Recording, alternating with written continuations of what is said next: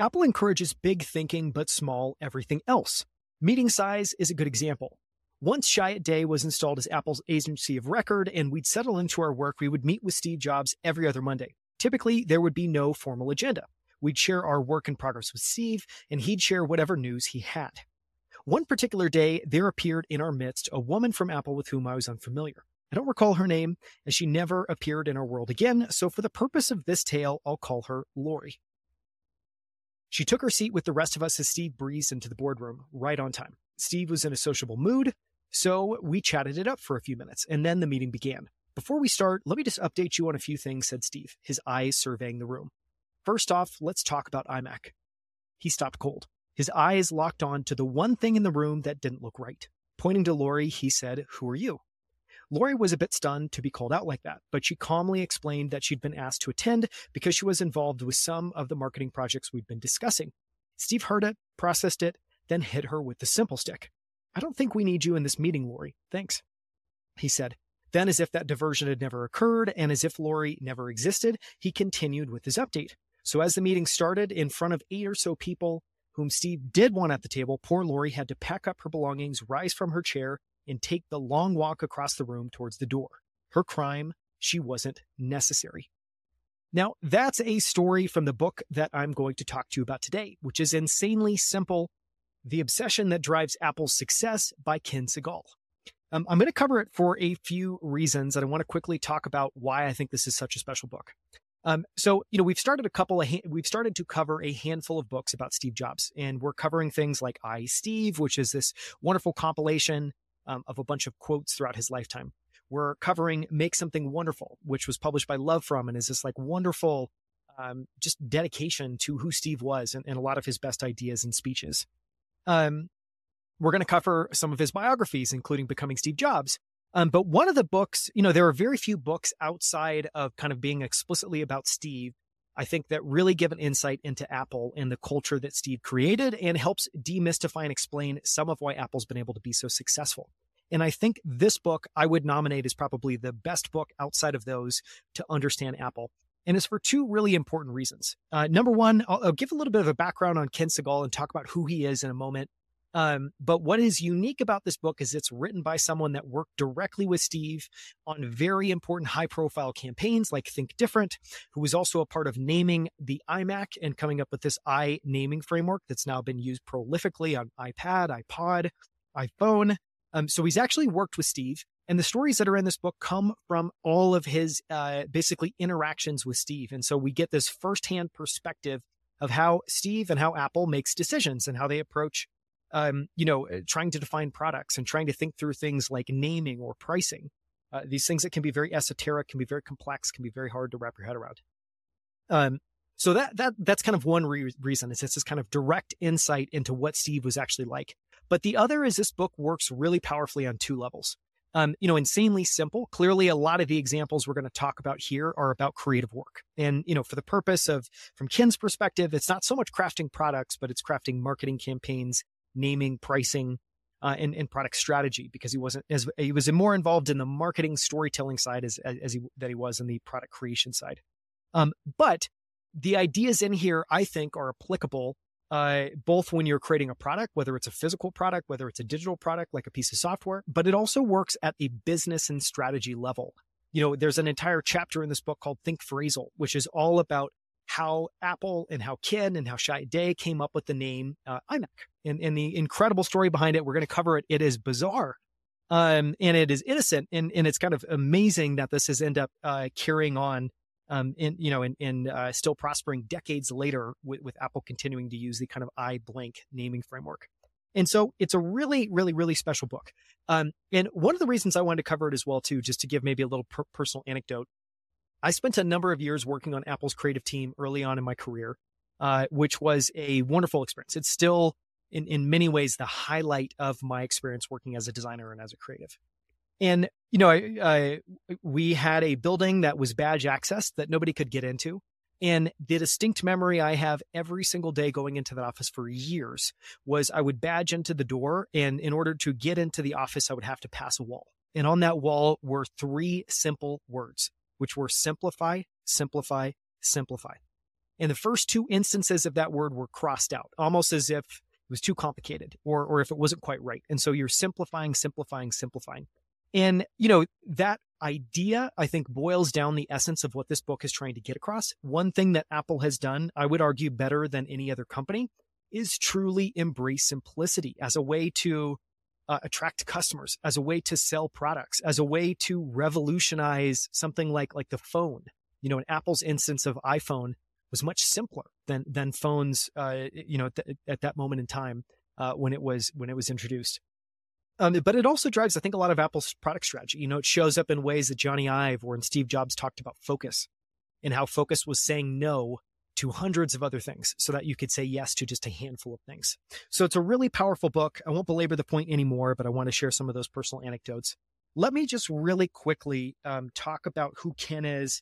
I'm going to really quickly go through his bio because um, I think it's it's it's Okay, so who is Ken Segall? The author of this book, Ken Segall, worked closely with Steve Jobs as an ad agency creative director, both at Next and at Apple. He was a member of the team that created Apple's legendary Think Different campaign, and he's responsible for the little i that's a part of Apple's most popular products. Having created the original iMac that introduced this naming convention, he also served as a creative director for IBM, Intel, Dell, and BMW. And the reason I share all of this is, um, you know, it's really important. Like the defi- one of the defining things that I think makes this book great is that it's written by somebody who was a close collaborator on important high profile work with Steve Jobs. So, you know, what I what I want to do is kind of read through a couple of chapters where we're going to um, switch between like wildly different stories, from the naming of the iMac to the creation of the Think Different campaign to stories like the one I just told you at the beginning of the show, all about Lori, and you know being ruthless with simplicity in everything, including meeting sizes and who was attending those meetings. Um, and at the very end, I'll come back and I'll recap some of these ideas. We'll talk about how you can harness the concept of of simplicity um, and, and, the only other thing I'll say before we kick off is uh, this book I think was wonderful. One of the things I'm going to try to do a better job of going forward is also being frank about what I didn't think was great in the book. And in this book, there's a handful of chapters that literally, when I got done with the chapter, I just put an X at the beginning of it because it, I just didn't, it didn't resonate with me. And, um, it didn't resonate with me. It didn't have important ideas I thought connected. And so I'm going to cover the chapters that I that resonated and that I think have a lot of just really incredible value and insights in them.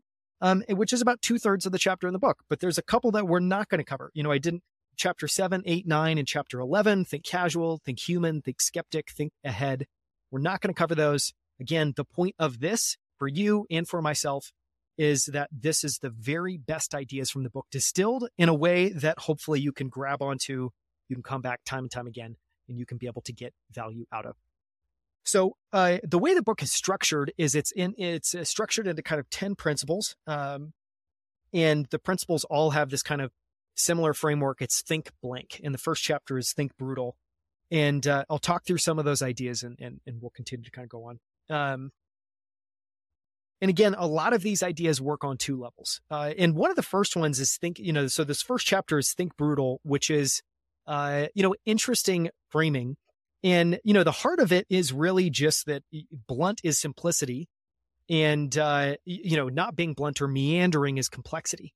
And Steve didn't like complexity. He didn't like complexity in his working relationships any more than he liked it showing up in the product.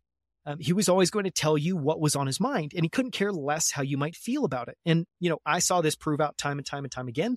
I also think uh, if you're working with someone that you trust and respect, you're totally comfortable with that communication style. And so, yes, it feels jarring uh, from the outside looking in. I think working in closer proximity, I think it's a way that I, you know, it's wonderful for everybody to show up is just to be incredibly frank and direct about how you're feeling, but do it with compassion. Um, you know, and a lot of the ideas, and this is why I think this book, book works on multiple levels, is, um, you know, simplicity is about clarity. And one of the ideas in this chapter is that clarity propels an organization not occasional clarity, but pervasive 24 7 in your face, take no prisoners clarity. And this is something Steve demanded. Steve demanded straightforward communication from others, and he dished it out himself. He had no patience for those who beat around the bush. He'd cut you off if you rambled. He ran his business as if there was precious little, precious little time to waste. Um, you know, and this idea that simplicity has a merciless side, that there's no almost when it comes to making things simpler. You know, simplicity in many ways is brutal because it's the process of basically bashing up against these like strongly held ideas that it can't be simpler or you can't approach it a different way. And in order to execute simplicity, I think reliably, it does re- require you to be merciless um, and merciless at all levels. Apple's, you know, you can read a little bit from the chapter. Apple's longtime uh, agency, Chiat Day, is so well known uh, for its clever T-shirts that it once published a best-of book. One of its most famous T-shirts that attempted uh, to fight off the human instinct to settle for near perfection uh, was a simple T-shirt that read "Good enough is not enough," which is such a simple phrase. Um, I tried to actually look up this series of, you know, this this best of Chiat Day T-shirts book, and I was not able to come up with anything. In fact, the only one I was able to find was T-shirts uh, around "Good enough uh, is not enough." But I think that that's a wonderful, it's a wonderful phrase. Um, one of the ideas as well too is, you know, and this is again around, so it's all around this like brutal and being merciless. One of the ideas uh, that Ken talks about in the book is that you know settling for second best is a violation of the rules of simplicity. Uh, when you settle for second best, you plant the seeds of, uh, for disappointment, for extra work, and for more meetings. And your challenge is really to become unbending when it comes to enforcing standards, and, and you have to enforce them mercilessly you know, in Apple's world, every manager has to be a ruthless enforcer of high standards. And I would argue that at every great company, that is exactly what happens is the company becomes uh, ruthless at, at, maintaining high standards and it becomes ruthless at holding everybody internally to high standards. You need, you know, in my experience, for this to really work, to have a truly high performing company, whether it's Apple or sub in any other company that you respect is uh, there is a ruthlessness to how it's run. And it, in order for it to work everybody has to show up in the same way. So the company as a whole is showing up with high standards and every single person on the team is expected to hold those standards maintain those standards apply those standards in their own work. Um, you know, and, one of the things that, that's uh, it was well known about Steve Jobs, this definitely shows up in the book time and time again, is that he had a huge disdain for traditional corporate cultures, and I think a lot of that was just maybe a, you can interpret it as a huge disdain for conventional wisdom. There's a story from the early days of uh, Macintosh back at Chiat Day when one of the agency guys eagerly introduced himself to uh, to Steve on the set of a shoot. What do you do at the agency? Steve asked. I'm the account guy. He replied. Oh, so you're overhead, said Steve. Though it was said in jest, Steve wasn't kidding. You know, and there's this, uh, you know, this, this I think alludes to this like pull no punches side of Steve Jobs, where he would just call things out exactly as they were. And this is a great example. Most people would maybe not even make the connection, and they would definitely not be willing to call uh, call somebody out on a set uh, for a team that they hired. But it's true. You know, if you're at an agency and you're on the account side, you are technically overhead. You know, another good example um, of just Steve being uh, ruthless and kind of brutal in his communication style and how he worked with others. Um, is Steve, you know, Steve was interviewed. Uh, so it's a story from the book where Steve is basically choosing his team at Chiat Day. And so he's interviewing a candidate that would manage his global business. So, uh, what are you doing now? Steve asks. So Steve's asking the candidate. I'm the global account director of Nike at Wieden Kennedy, said our, said our man knowing he was holding a straight flush, just meaning that for Steve, he really respected Nike. Clearly, here's this candidate who's the global account director of Nike. Well, of course, Steve's going to like him. Steve paused, who's a big fan of the Nike brand. Nike's been great for a long time, said Steve. Thanks, said the candidate. So your job is just not to fuck anything up? Steve ended up approving of that hire. He just wanted to make sure that our man uh, understood the difference between working on an account in serious need of help, like Apple at the time, and maintaining a piece of business where the client is already firing on all c- cylinders. Similarly, Steve uh, was candid with his feedback when people were underperforming. Once he remarked, if you can't do a better job than that, you're going to have to replace yourself. That Steve was intolerant of stupidity as a matter of record. He respectably wasn't fond of employing stupidity. So if you were on Apple's staff and wanted to retain that status, it was wise not to display your lack of smarts in a meeting with him. You just set him off and get it right between the eyes. So just to kind of recap, you know, this this first chapter is uh, it's an intense introduction, I, I think, into some of the sides of Steve that are polarizing. But I think it gets at the heart of simplicity, which is, you know, I think if you I was to bubble this up to a meta level, simplicity is very hard to achieve. Uh, you know, if you look around our world, our world is full of uh, just stupid amounts of complexity. And at Apple, you know, w- one of the experiences I had perpetually, and it, it's talked about in the book, is that simplicity also isn't easier, you know, and so in many ways you might think, uh, which you'd be kidding yourself, that um, you know, complexity is is is actually going to take the most work, and simplicity is going to take the least work. And actually, the inverse is exactly true. And the reason that it's true, you know, Steve talks about uh, he has he has qu- his many remarkable quotes. One of uh, the kind of um, analogies that he uses, metaphors he uses that I really like, is that basically getting from something complex to something simple is like peeling the layers of an onion, and that's exactly what it was like. And you know, being a part of Apple's creative team, you just perpetually felt like we would get incredible outcomes because we would put in more reps than almost anyone else would. And, you know, uh, the amount of reps that would just seem ridiculous and absurd to somebody else, just meaning, you know, it was not uncommon at all uh, for us to kick off a project and you would do tens, you know, you would probably, no joke, do 30 variations, 30 versions, 30 rounds of iterations to get to the final piece of product. And you were trying to do two things at once all the time you were trying to both find ways to like up level and maybe uh, take something that was fine, but you thought you could frame or bring to life, meaning like just execute visually in a more compelling way. So you were trying to do that, which is almost like you're trying to maybe dial up the volume knob on these individual pieces of, of a given design. But the other lens we were applying ruthlessly is what could we remove or what could we merge or what could we decide to uh, strip out entirely. And this is something that showed up many other times in my life. You know, at, at Square, um, one of the one of the kind of remarks and perspectives that Jack Dorsey had that I thought was just immensely right was he really encouraged everybody on the team, especially PMs, to think of themselves as, as editors, meaning almost like an editor at a newspaper or an editor of a book. And, you know, and, and, and really that what was an editor doing especially as you were bringing that that skill set to being a PM, well, your job was to literally strip something down to its essence. And this is something on the creative team that we talked about all the time. Uh, that with everything that we did, our goal was really to strip it down to its essence, where where, uh, where you retained what made it kind of sparkle and come to life, because you, you you can strip something down to the point that it doesn't resonate. You can strip something down to the point of just uh, being kind of utterly worthless, to, to, be super frank. And so you have to strip it down, but not strip it down too much. You have to make sure that you what you retain kind of sparkles and brings it to life. But you were really trying to look at the essence.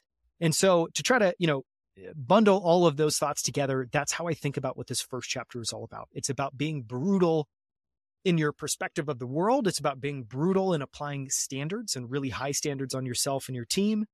Um, and that that is a core piece of kind of simplifying and bringing simplicity to, to whatever you're doing. Okay. Let's move on to the second chapter. Second idea here is all about thinking small. And again, this was the origin of that story about Lori. I'm going to try to, you know, build off of that. But again, uh, the chapter starts with this wonderful line that Apple encourages big thinking, but small everything else. And you know, just really quickly, there are many corollaries to this. Think small is a uh, like an irrefutable principle by which many incredible businesses and teams and companies have been built on.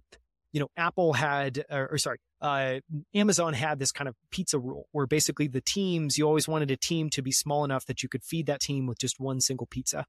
You know, Steve had a, had an idea with the early Mac team that he thought it should never be bigger than 100 people. And very clearly today, the team is definitely bigger than 100 people, uh, meaning the team of engineers and hardware designers that's working on, on Mac. Um, but in the early days, Steve had this ruthless perspective that it was a 100 person team. He never wanted the team to be any bigger. And if they wanted to add somebody to the team, they'd have to remove somebody to the team.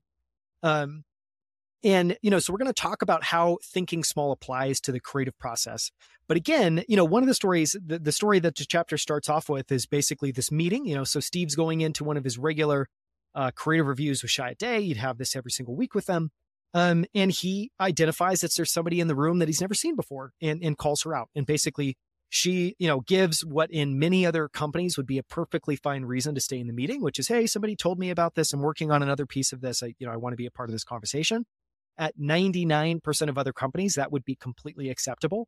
But again, at Apple, this just standards were ruthlessly applied. And, uh, and, you know, it also introduces a concept that appears in the book many other times, which is the simple stick, which is this kind of uh, Steve uh, going into conversations or going into decisions and hitting a team or hitting an idea with the simple stick. And basically just time and time and time again being like, it should be simpler. Make it simpler. That's way too complex. Um, or in this instance, you know, he hit Lori with the simple stick and, and basically said, I don't think you're needed in this meeting and literally moved on mid meeting. Um, and so I'm going to go back to the book because I think it, it connects it with some other principles that I think help it help us understand why Steve did this and, and why this was a good thing. Her crime, she wasn't necessary. What Lori experienced was a strict enforcement of one of simplicity's most important rules. Start with small groups of smart people and keep them small. Every time the body count goes higher, you're simply inviting complexity to take a seat at the table. Such a good line. So I'm going to have to say this again because this is one of the best ideas. Start with small groups of smart people and keep them small. Every time the body count goes higher, you're simply inviting complexity to take a seat at the table. The small group principle is deeply woven into the religion of simplicity. It's key to Apple's ongoing success and key to any organization that wants to nurture quality thinking. There's no such thing as a mercy invitation. Either you're critical to the meeting or you're not. It's nothing personal. It's just business. When Steve called a meeting or reported to a meeting, his expectation was that everyone in the room would be an essential participant. Spectators were not welcome. And all I'm going to say to add on to this is everybody listening should apply this in whatever you're doing, whatever companies you're running, whatever meetings you're running, and the way that you show up at work this uh, I have found this to be absolutely uh, true. Uh, and you know, I, it, but it's again like, and this is one of the reasons I think this book is wonderful. Uh, all of these ideas are very simple, and they they honestly feel common sense. But uh, what's also true is that most ideas that feel simple and feel like something that's uh, is just like inevitable, like of course you should do that. These are also the things that take you have to literally bring energy into every meeting that you go into enough energy, not just to participate, but to be able to call out who's not in the room or to be able to drop someone from the invite. And it's very, very, very hard to do. Um, and so I encourage everybody to bring this to the way that you show up, bring this into the way that you hold meetings. Your work will be better for it. Complexity normally offers the easy way out. Simplicity is never achieved through expectations. Truthfully, you can do a brutal thing without being brutal. Just explain your reasons, keep the group small. Over the years, Apple's marketing group has fine tuned a process that's been successfully repeated revolution by revolution. Project teams are kept small with talented people being given real responsibility, which is what drives them to work some crazy hours and deliver quality thinking because quality is stressed over quantity. Meetings are informal and visible pro- uh, progress is made on a weekly, if not daily basis. I'm going to do a quick aside. Uh, one uh, essay, is, I guess technically it's it's a speech or a talk given by Ed uh, Catmull that I want to uh, do uh, very soon is about keeping your mistakes small. Um, and it talks about really the creative process at, at Pixar that Ed Catmull and Steve, you know, helped create. And, you know, this idea of like informal meetings and visible progress being made uh, you know, this is very true. At Apple, when we were doing creative work, uh, when we were doing on, on some sort of, you know, uh, creative project, and this project could be spanning four or five months, we would do creative reviews every single day uh, in some form or fashion. And uh, you know, at Pixar, one of the immutable laws that they have, um, that they've come up, uh, come that they've arrived at over time and, and enforce ruthlessly, is just this idea that the team, if you're on a movie, if you're on a project, you will look at work that's happening every single day. And you know, again, this sounds very simple. It sounds very straightforward. It's it's also very hard uh, to it's very hard to create and it's very hard to enforce. And the reason is for, for really two reasons. One, uh, the subtext of creative reviews is that you're judging creative work, and most people's interpretation of that is that you're actually judging the person that created it. And, and I think one key unlock to really being able to do daily reviews in a great way is making sure that, uh, uh, and, and, I'll talk about in a second a couple of tactics we would use, but making sure that, you know, the discussion is about the work and not about someone's contribution to the work. And, you know, a, really simple example that I give um, whenever I talk about this, uh, and, you know, I would encourage everybody here that does creative reviews, and that could be something as silly as, you're sitting down with someone on your team thinking through a plan and you want to give feedback on it, or you're literally reviewing a piece of creative work. Could be a design for logo or a product. Um, but one of the techniques we would use is just doing reviews by asking great questions. And this sounds really silly, but if uh, what I what I have found to be extremely true is when I talk with people about what a creative what the purpose of a creative review is, most people think that it's to basically cast judgment, like it's you know if, if I'm the stakeholder or if I'm someone who's making the final call, creative reviews are really where I cast judgment on the work and I say, I don't like this, I like this. That actually, I think, is the completely wrong way to think about a creative review. And I'll tell you why. uh, when you treat a creative review as casting judgment, you are only ever going to be as smart as whoever is casting that judgment. And I would, you know, say that even the best people I've worked with are very volatile in terms of their their judgment. What you want to create is an environment that uh, it, where intense questioning and curiosity is rewarded and and is encouraged. And so one of the really simple things we would do at Apple, um, and I apply this today, is when we did creative reviews.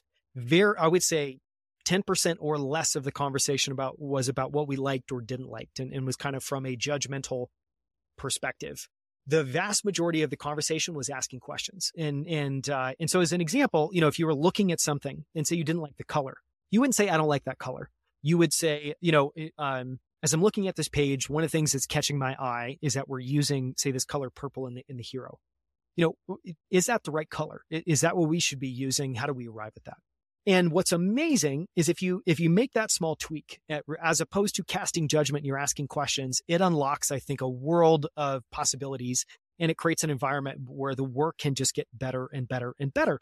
But it also creates an environment where everyone is uh, you're naturally uh, and continuously creating alignment because you're talking about the work constantly, and you're all netting out, or at least you understand the rationale behind why you're making the decisions you're making weird aside, I'm going to cover this essay, this this speech from Ed Catmull, um, but it applies here. You know, at Apple, uh, you know, they have this ruthless process um, that's not uh, it's not anything crazy, but one of the pieces of it is just meetings are informal, they're discussions, it's not formal reviews, um, and you know, you you want to see visible progress.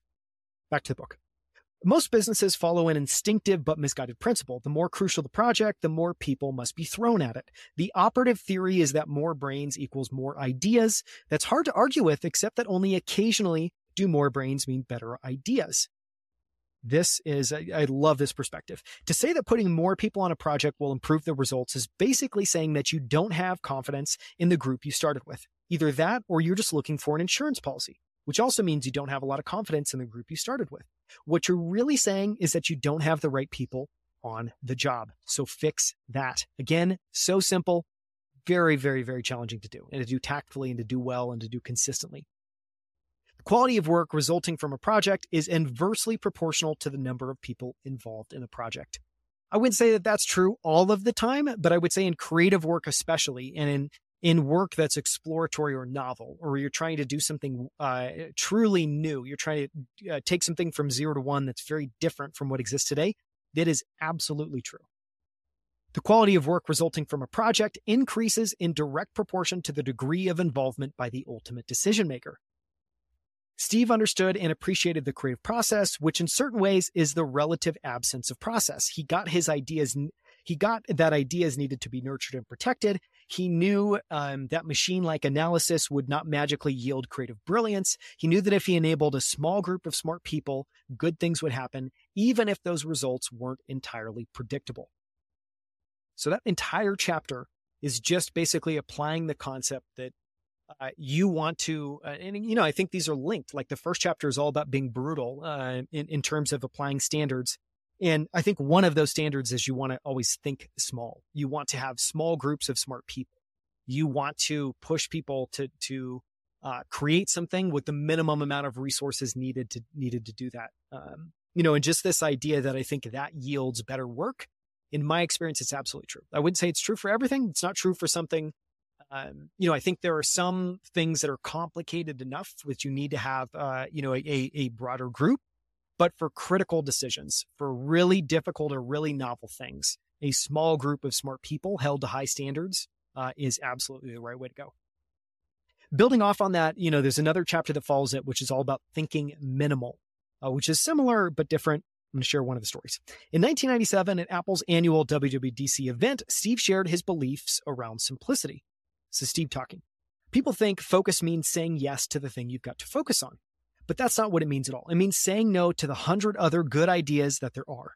You have to pick carefully. I'm actually as proud of the things we haven't done as the things we have done. Innovation is saying no to a thousand things. Love this. One, one of the uh, great anecdotes is very, very Steve response, but one of the great anecdotes in the book is um, when Mike Parker, who uh, was the former president and CEO of Nike, asked Steve for advice about where to take Nike. And Steve volunteered the following advice which is ruthlessly simple.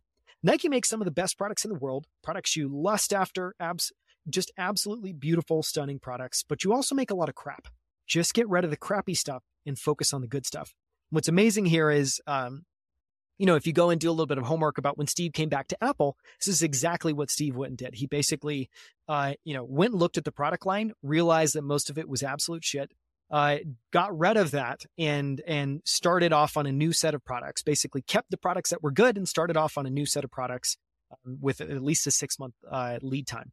That was also the reason that the Think Different campaign was created. Was Steve came back, he knew that it was going to take time to fix the product lineup, and so he needed to be able to create some, you know, positive um, sentiment, so, uh, reinvest in the brand, give people something to be excited about as it related to Apple, as he, as he was fixing the products and, and getting stuff back that people would actually like.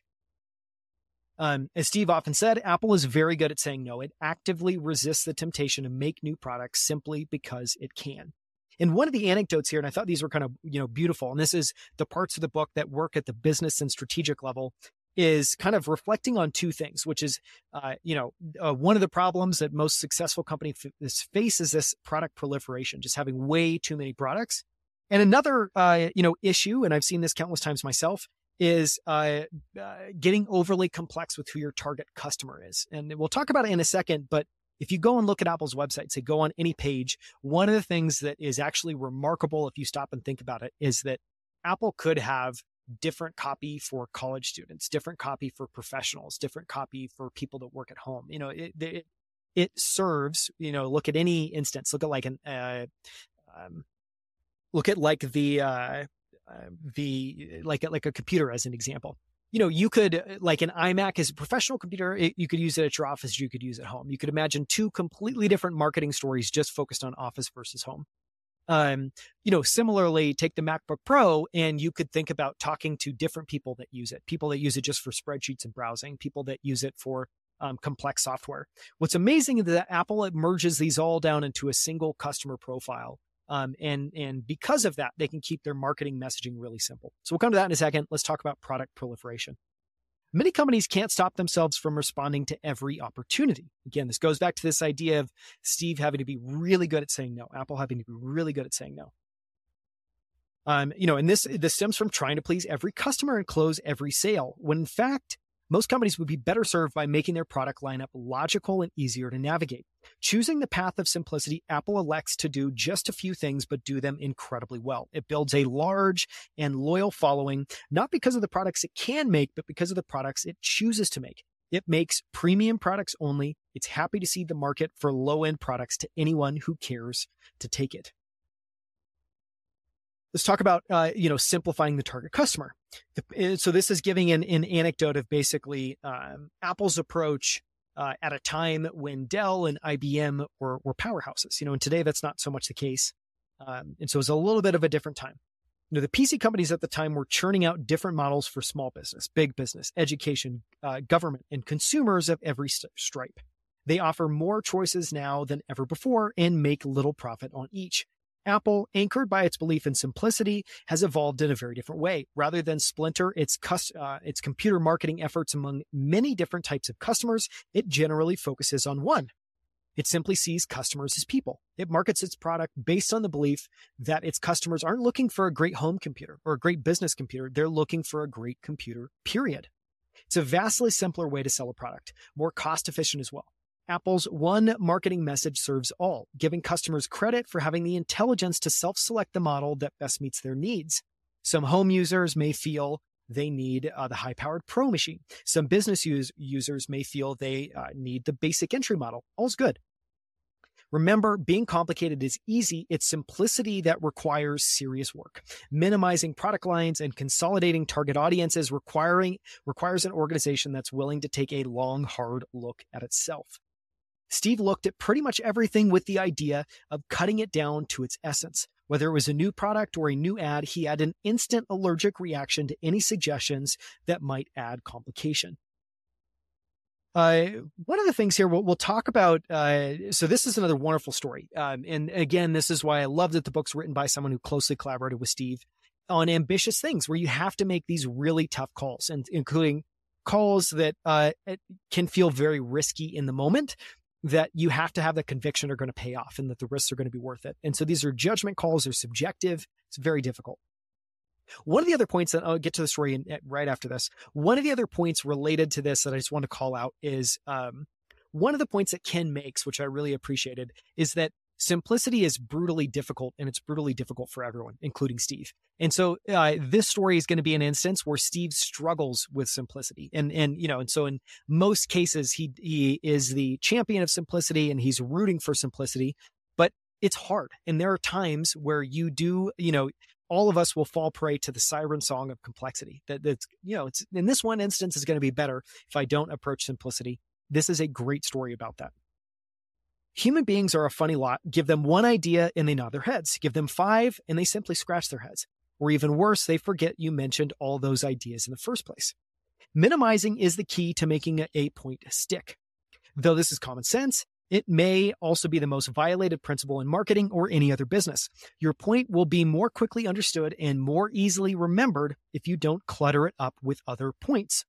Your point will be more quickly understood and more easily remembered if you don't clutter it up with other points. Strangely, some of the most brilliant people on earth sometimes need to be reminded. At one agency meeting with Steve Jobs, we were reviewing the content of a proposed iMac commercial when a debate arose about how much we should say in the commercial. The creative team was arguing that it would work best if the entire spot was devoted to describing the one key feature of this particular iMac. Steve, however, had it in his head that there were four or five really important things to say. It seemed to him that all those copy points would fit comfortably in a 30 second ad. After debating the issue for a few minutes, it didn't look like Steve was going to budge. That's when a little voice started to make itself heard inside the head of Lee Clow, uh, who is the leader at, uh, at Chiat Day. And Lee Clow is legendary. At some point, I hope to do a book or a profile on him, but I haven't had a chance yet. Um, so Lee Clow is making an appearance in this story.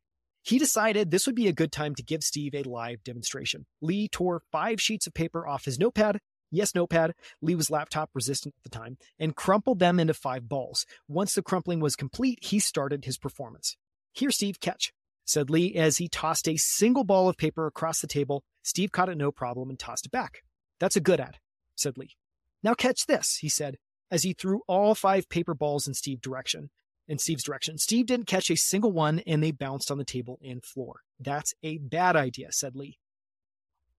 People will always respond better to a single idea, uh, to a single idea expressed clearly. They will tune out when complexity begins to speak instead. When in doubt, minimize. It's such a great principle. When in doubt, minimize. One of the other chapters that I really liked is about this idea of think thinking motion, which is uh, get to in a second, but I think it talks about how just the need to be able to sustain kind of a fever pitch in the work and a need to sustain progress and basically to push as always between time and resources and what you want to try to create. When Steve Jobs retook the helm at Apple, the biggest problem was the product line. When he told uh, what he told us was consistent with what he had said in a Business Week interview right before he'd agreed to return. The products suck. There's no sex in them anymore. Common sense often says that when it's time to accelerate the decision process, um, it's time to, to apply the best tool available, which is a small group of smart people. Leonard Bernstein captured this idea perfectly when he said, To achieve great things, two things are needed a plan and not quite enough time.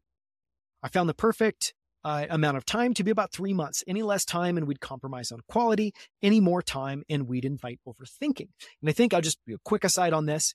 Um, this is like there is absolutely a fulcrum between uh, basically under investing, which is spending too little time on a problem, which is where you are absolutely what the choice that you're making at the end of the day is you're compromising on quality because you have say you know if you have sufficiently high standards uh, in terms of what you want to ship, you need to back that up. And one of the things that you need to back that up and be able to deliver is enough time for exploration, iteration, and to get to something that's really special. Because again, as we talked about at the beginning, getting something special takes more work you know, getting something really simple that resonates takes takes more work. Uh, it takes more time and energy. And on the other end of the spectrum, and I love that that uh, you know Ken called this out. Uh, you can also invest too much time, and and what the end output of too much time is absolutely overthinking. And what's bad about overthinking is when you overthink, you question your decisions, you start to iterate on things that are perfectly fine. Uh, where and, and and basically the way that I've seen that show up is, you know, say you'll spend another three or four weeks and those three or four weeks might move the needle 1% positively. Sometimes it'll move it negatively. And when you're in that realm, you're definitely overthinking. So I just love, you know, this idea of connecting these ideas of uh, Leonard Bernstein's, you know, to achieve great things, two things are needed, a plan and not quite enough time. And then this idea that, you know, in, in Ken's experience at Apple found that three months was about right. And in my experience creatively, if you're working on something sufficiently ambitious, three months feels pretty great. Um, interesting. Uh, Bernstein's quote cites two essential elements of achieving greatness. Those apply well to Apple's world along with addendums. One, again, aim unrealistically high. When Apple created the first iPod, it didn't set out to create a portable player that could accommodate music, movies, podcasts, and photos. It created a music player. The rest would come later. In other words, don't overreach. It's important to achieve greatness, but your project has to end on time and deliver what you've promised.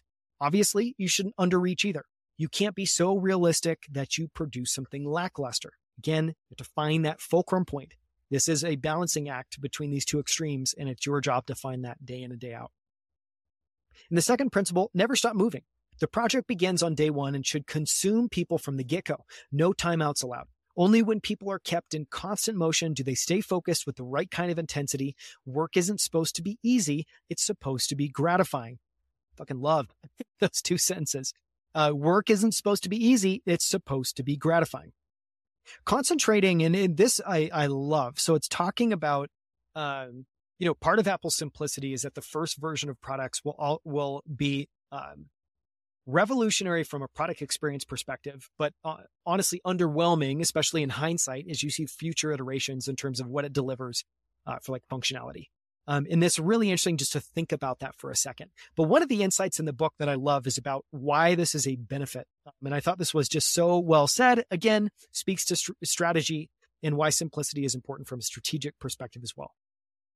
Concentrating on building the best possible 1.0 product gives Apple a number of advantages beyond scheduling.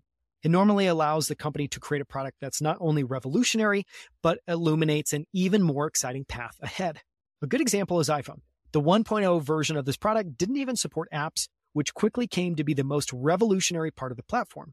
The original idea was that Apple would support only web apps developed in Safari. Creating products this way gives Apple the ability to recycle its leadership. Apple creates this revolution. Then, while its competitors are working to catch up to the 1.0 version, it's already at work on the 2.0 version. Year after year, as long as Apple continues to innovate, it has the opportunity to renew its leadership. Apple also gets an interesting marketing advantage from these cycles as well. Since it falls upon Apple's competitors to prove they cre- they've created a better device, they normally gravitate towards specification heavy advertising. They feel obligated to point out that they have more megapixels, more USB ports, more whatever.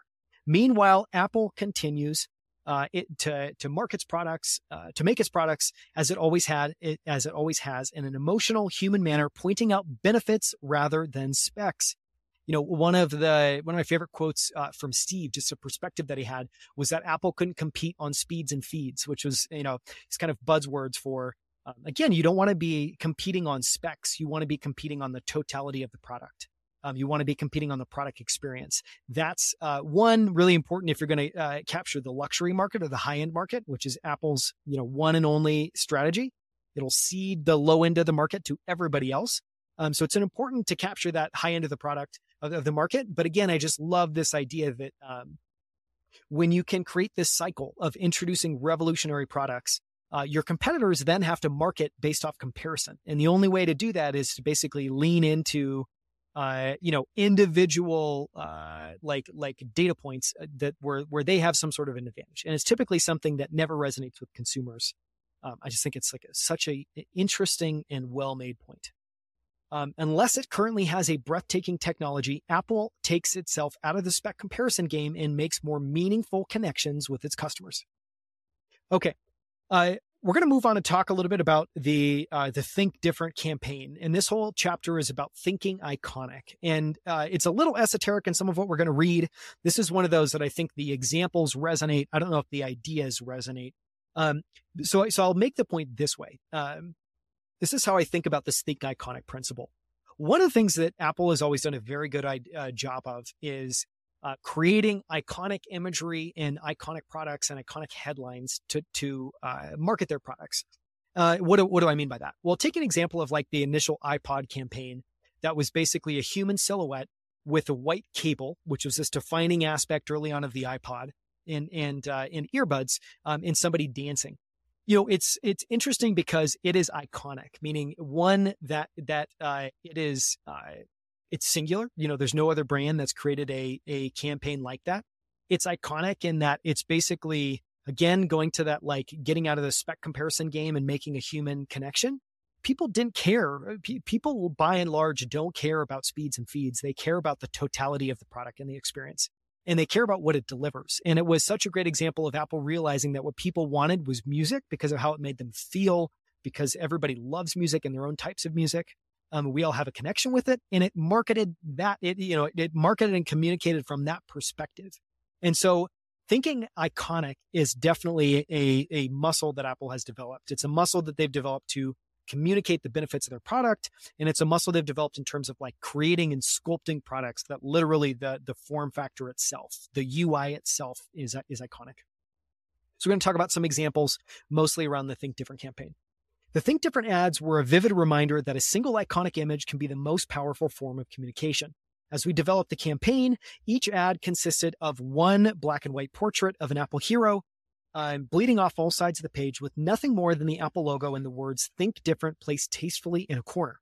On television, the commercial that launched the campaign similarly used black and white film clips that captured the spirit of each individual.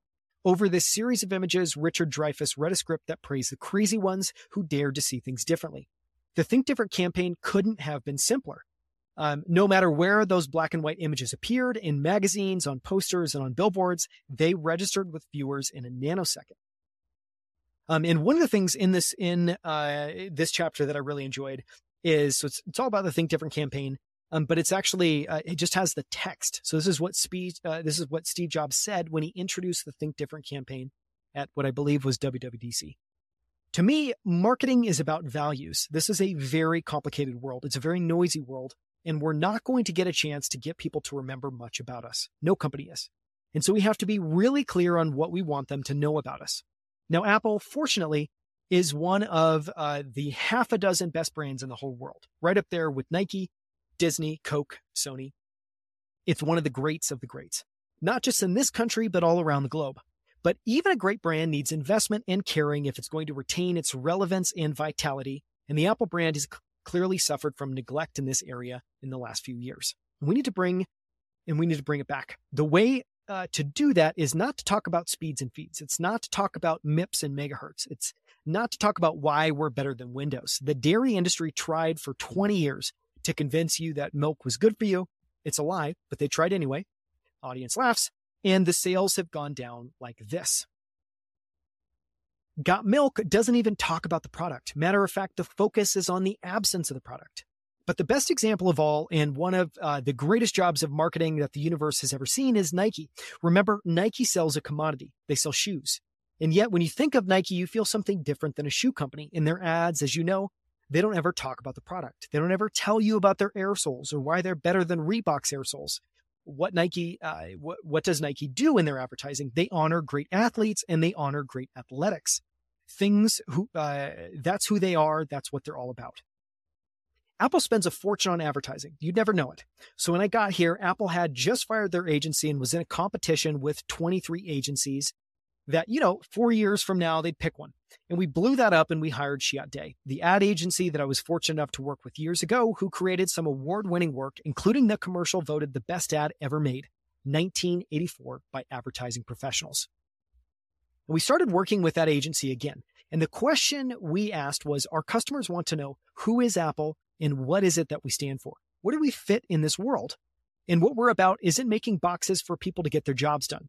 Although we do that well, we do that better than almost anybody uh, that, than almost anybody in some cases. But Apple is about something more than that. Apple, at the core, its core value is that we believe that people with passion can change the world for the better. That's what we believe. And that those people who are crazy enough to think they can change the world are the ones that actually do. And so what we're going to do in our first brand marketing campaign in several years is to get back to that core value. A lot of things have changed. The market is a totally different place from where it was a decade ago. And Apple is totally different. And Apple's place in it is totally different. But values, core values, those things shouldn't change. The things that Apple believed in at its core are the same things that Apple really stands for today. And so we f- wanted to find a way to communicate this. And what we have is something that I'm very moved by. It honors those people who change the world. Some of them are living, some of them are not. But the ones that aren't, as you'll see, you know that if they've ever used a computer, it would have been a Mac. The theme of the campaign is Think Different, honoring the people who think different and who move this world forward. And it is what we are about. It touches the soul of this company. I hope you feel the same way about it that I do. Um, incredible speech, incredible speech, uh, incredibly true, incredibly resonant even to today. Um, some more commentary about this. A company facing extinction will normally do whatever it takes to keep itself alive. Anything except increasing marketing costs, of course. So it takes a large degree of nerve to pour a good chunk of what's left into something as intangible as a new brand campaign. But that's just what Steve did. In a certain way, he seemed to feel liberated by Apple's predicament. He made it clear that Apple couldn't be withdrawing into a shell at a time like this. Now was its last chance to get out there and put its stake in the ground. The company had to invest in itself and invest Steve did. And again, this is commentary on Think Different. If you think about where the company was when it came up with this campaign, it was facing extinction. Steve came back as an interim CEO and didn't, wouldn't become CEO for a very long time time later. Um, and he was in the in the process of rebooting the company, and the prospects were extremely grim. Um, and so, you know, I think this is just a, a point wonderfully made that uh, Apple's always been great at marketing, and marketing is is what the company's built a lot of success on. Marketing and creating breakthrough products. And Apple made a call that most companies would not have made, which was to invest in marketing, branding, and advertising at a time where most other people, especially a CFO, would say we, we shouldn't do that um, talks a little bit about the tactics Apple used. By saying fewer things in more important places, Apple seemed to get more notice than companies like IBM, which had a vastly larger marketing budget. Again, your budget doesn't matter, it's how you apply it. Uh, Chiat's media chief, Monica Caro, made sure that the Think Different campaign appeared only in those places where it would achieve maximum notice and never in places that would degrade the message. These portraits of Think Different heroes never ran on the inside pages of a magazine. They ran only on back covers where they would shine on their own. But it was out in the real world that the ads had such a commanding presence. Billboards became a huge part of the effort, but only in the most prime locations. Apple started systematically locking up the most visible billboard locations all over the United States as they became available near airports, approaches to major cities, etc. Selling a brand campaign to a client is often like selling a 19 year old on the benefits of starting a retirement account. The gains are just too far off in the future. They're in business to make money now. I'm going to go ahead and pause this episode for now. This is going to be part one of uh, Insanely Simple. Again, this is episode 173, and you can find the show notes, including all everything that I've talked through all of my notes and takeaways for the book. It's 35 pages printed out. You can find this online at outlieracademy.com slash insanely simple. I'll be back with part two.